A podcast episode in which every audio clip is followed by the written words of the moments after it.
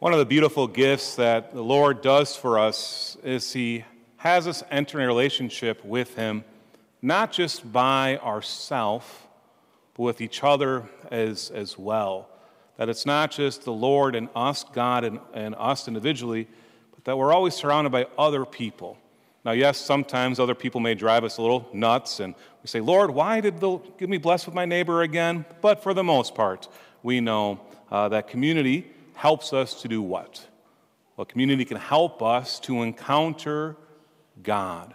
We hear about this all throughout the readings this, this morning. Of course, the first reading, this beautiful passage of, of Eli and, and Samuel, the Lord calling Samuel, Here I am, Lord. But he goes not to the Lord, but he goes to Eli.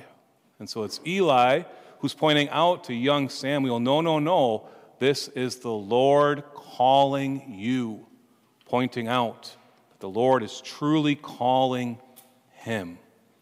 We hear about it, of course, in our gospel today as well, a couple times.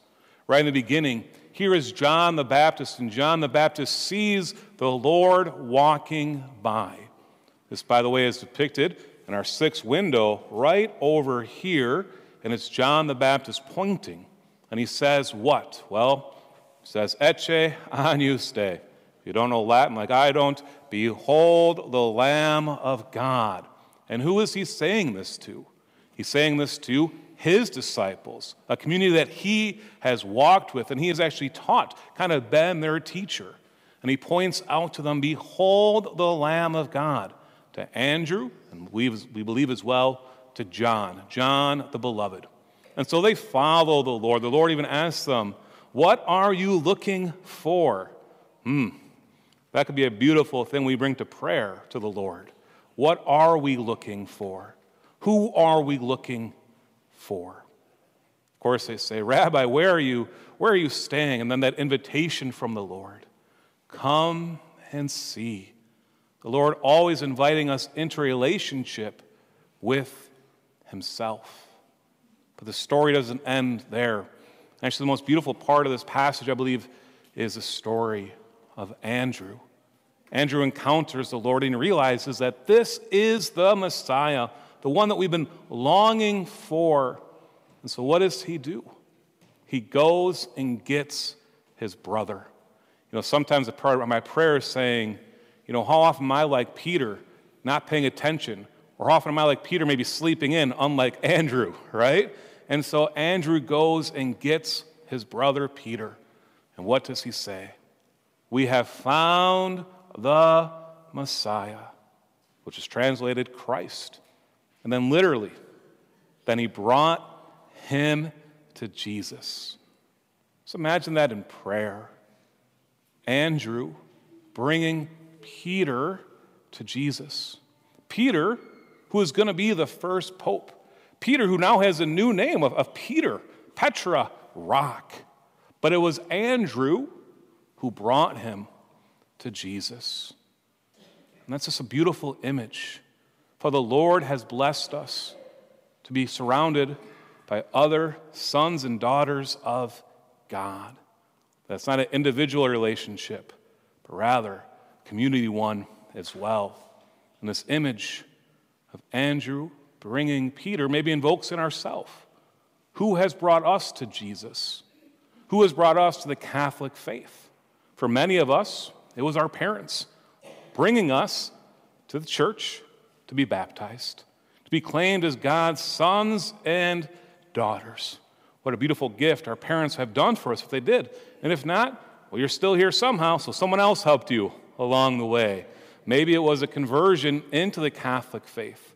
Maybe it was going through RCIA or OCIA, like some are doing right now. Maybe it wasn't until you were confirmed that you decided yourself, like, I want to truly enter into this relationship. But even then, you had a confirmation sponsor. I remember for, for myself, it was my brother Mark. I looked up to my brother, I still do.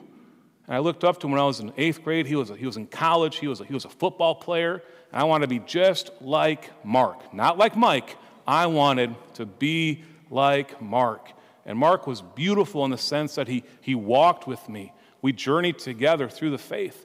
On the day of my confirmation, he was there right behind me, with his hand on my shoulder, presenting me to the archbishop.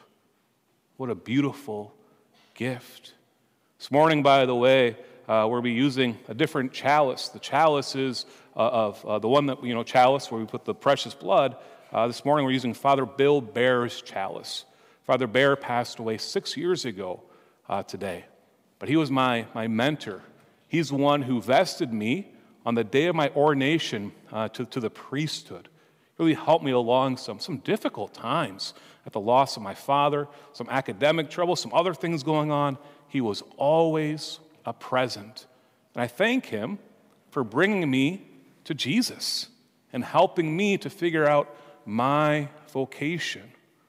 And hopefully for yourself, you can, you can think of people who have been like St. John the Baptist and have been like Andrew, pointing out Christ to you. What a beautiful gift.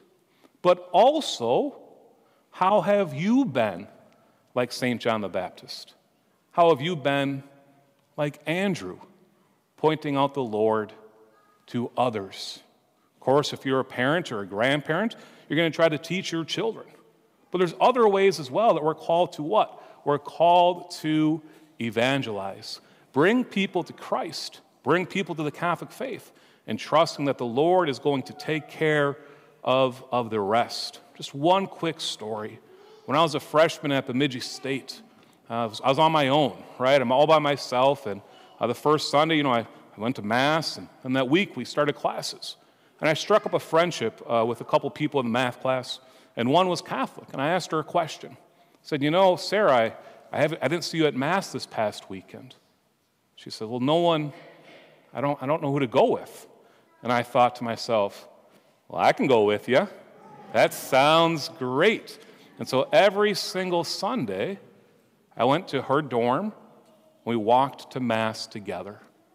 We walked to brunch afterwards, and it was a beautiful, a beautiful friendship that, that evolved over time into this really longing for those Sunday mornings to go to Mass together and this building up with conversations and teaching her about the faith and also her helping me to be held accountable to go to Mass.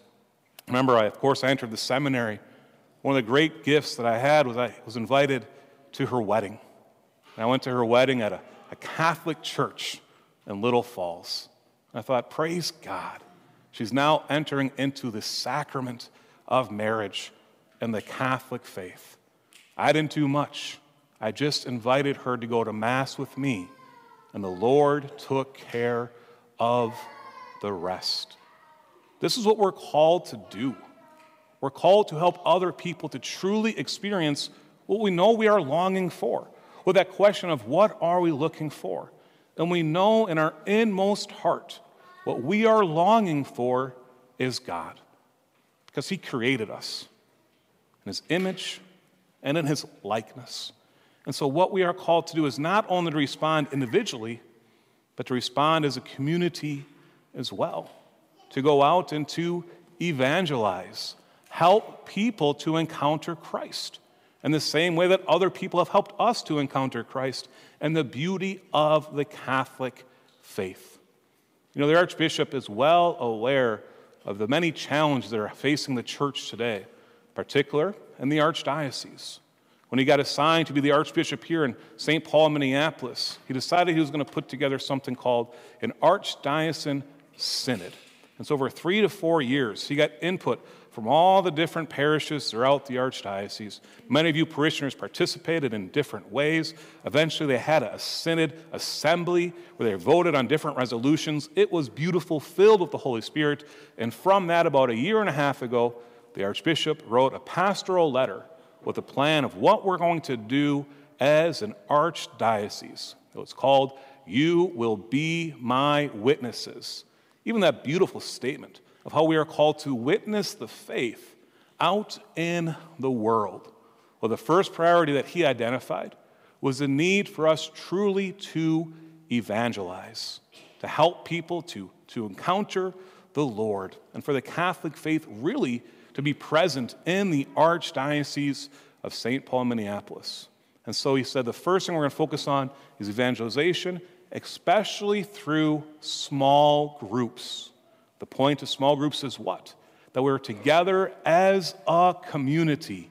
Once again, our relationship with God is not individualistic. Instead, it's meant to be done in communion. Just like, well, the apostles of Jesus. It was a small group. That and the, the women of Jerusalem, that small group. We look at St. John the Baptist and his disciples, a small group. We get the point. Small groups enable us to what? To encounter Christ and to help one another, pointing out where God is working in our life.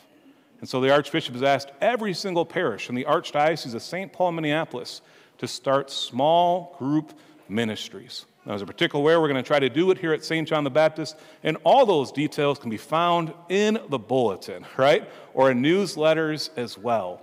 But once again, what does a small group enable us to do? It enables us to help each other encounter Christ.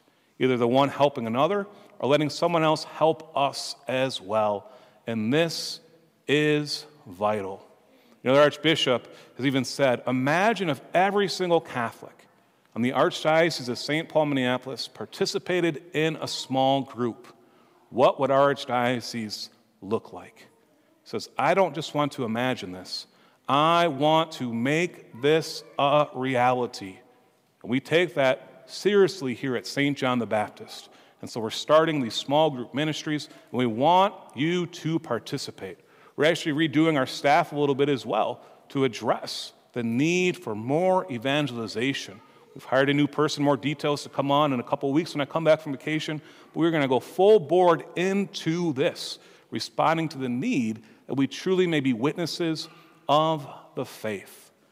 One last caveat to this homily. I added it uh, this morning because yesterday night, of course, I have to call my mom. It's vital to call my mom as much as possible. And my mom's actually participating in small groups in St. Joe's and West St. Paul. I said, Mom, how's it going? She goes, Well, I invited someone. How'd that go? She goes, It went horribly. Tell me more, Mom. She goes, Well, this lady, we do funeral ministry together, and she says, This lady says, small group ministry shouldn't have to be for Catholics. You know, I've been doing adoration for 32 years. My relationship with God is good. I don't need to be part of a small group. Boy, man, that sounds like a Debbie Downer to me. That's my response. So she, mom said, What do I do? Well, I said, Go back to her and ask this question How can you be like St. Andrew? You've encountered the Lord, you've seen the Messiah, you've seen the importance of adoration, which is absolutely beautiful, by the way. But shouldn't you spread that to other people as well? And a small group you can be able to help people to encounter the Lord just like you are. So, my brothers and sisters, I invite you please to pray about joining a small group here at St. John the Baptist in Excelsior. And in doing so, what's going to happen is hopefully you're going to be able to encounter the Lord, let other people encounter the Lord through you as well. We come and we see, and what do we see? Well, we behold the Lamb of God who is there for each and every one of us individually, but as a community as well.